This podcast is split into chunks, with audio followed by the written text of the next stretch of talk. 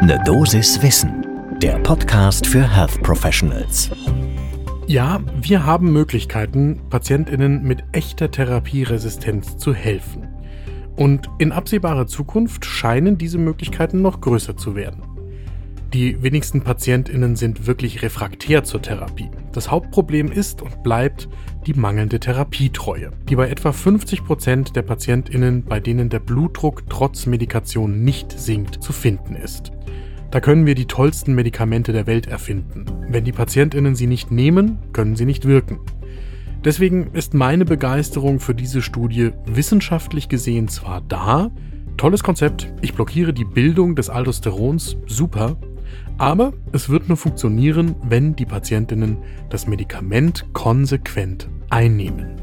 Mit diesem Zitat von Felix Mafut aus der Kardiologie des Universitätsklinikums des Saarlandes. Guten Morgen und willkommen zu Ne Dosis Wissen. Hier geht's werktags ab 6 Uhr in der Früh um Themen, die für euch im Gesundheitswesen interessant sind. Und das ist heute der therapierefraktäre Bluthochdruck. Ich bin Dennis Ballwieser, ich bin Arzt und Chefredakteur der Apothekenumschau und ich darf euch im Wechsel mit meiner Kollegin Laura Weißenburger eine Dosis Wissen präsentieren. Heute ist Freitag, der 24. Februar 2023. Ein Podcast von gesundheithören.de und Apothekenumschau Pro. Bluthochdruck. Da gibt es ausgefeilte Therapien und meistens ist der auch gut einstellbar. Bei manchen Patientinnen aber nicht. Und die, so Felix Mahfoud, die nennt man dann eben therapieresistent bzw. therapierefraktär. Kardiologen wissen, dass bis zu 15 Prozent aller betroffenen PatientInnen mehr als drei Medikamente einnehmen und trotzdem eine unkontrollierbare Hypertonie haben. Die wären alle formal therapieresistent. Allerdings weiß man auch, dass viele von diesen PatientInnen, das wurde ja im Eingangszitat schon deutlich, die Medikamente nicht regelhaft und konsequent einnehmen. Das heißt, die sind dann in Wahrheit nicht therapieresistent, sondern haben keine ausreichende Therapieadherenz. Felix Mafut schätzt, dass zwei bis drei Prozent der HypertonikerInnen tatsächlich einen therapieresistenten Bluthochdruck haben. Die lohnen einen genaueren Blick zum ersten Kaffee des Tages.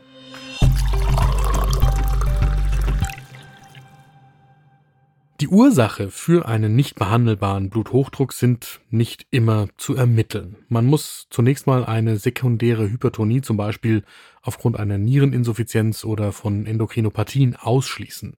Eine der häufigsten und auch relativ bekannten ist dabei der Hyperaldosteronismus. Und wenn man dann aber diesen Hyperaldosteronismus zum Beispiel ausgeschlossen hat und auch keine anderen Hinweise findet, dann braucht man ein blutdrucksenkendes Medikament, das auch bei diesen ansonsten austherapierten Patientinnen und Patienten erfolgversprechend ist. Und da kommt, und dazu gibt es jetzt eine neue Phase 2 Studie, Baxtrostat auf den Plan. Baxtrostat ist gerade in dieser Phase 2 Studie, die im New England Journal of Medicine veröffentlicht worden ist und die wir in den Show Notes verlinken, auf die Dosis getestet worden, also eine sogenannte Dosisfindungsstudie.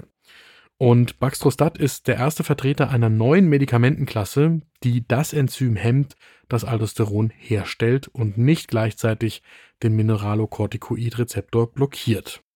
So, in dieser Phase 2 Studie sind weniger als 300 Patientinnen mit therapieresistenter Hypertonie bei Blutdruckwerten von mehr als 130 zu 80 untersucht worden.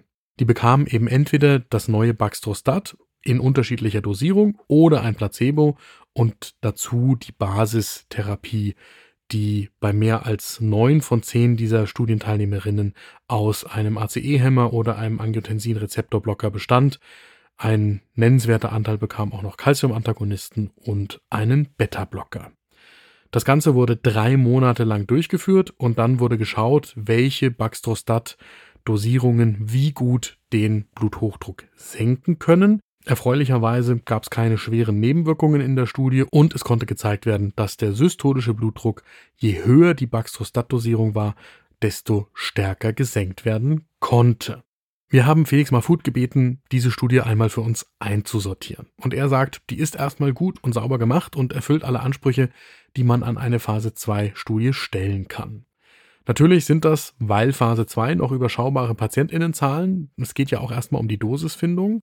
Und da ist es erstmal erfreulich, dass je höher die Dosis gewählt wird, desto höher auch die Blutdrucksenkung ist. Jetzt muss man aber diese Blutdrucksenkung nochmal sauber placebo kontrollieren und da muss man abwarten, wie deutlich die Blutdrucksenkung ausfällt. Im Moment in der Dosisfindungsstudie ist die höchste Reduktion mit der höchsten Dosis knapp unter 10 mm Quecksilbersäule. Und mit der niedrigsten Dosis sieht man gerade mal knapp unter 3 mm Quecksilbersäule Senkung. Das heißt, man muss hier ehrlicherweise erstmal auf die Phase 3 Ergebnisse warten. Außerdem gibt es neben diesem Baxdrostat auch noch die sogenannten Endothelin-Rezeptor-Antagonisten in der Entwicklung. Auch da gab es gerade eine große Studie im Lancet, die sogenannte Precision-Studie, auch die verlinken wir noch in den Show Notes. Und die ist schon in der Phase 3. Da sieht man auch eine stabile Blutdrucksenkung von 4 bis 6 mm Quecksilbersäule.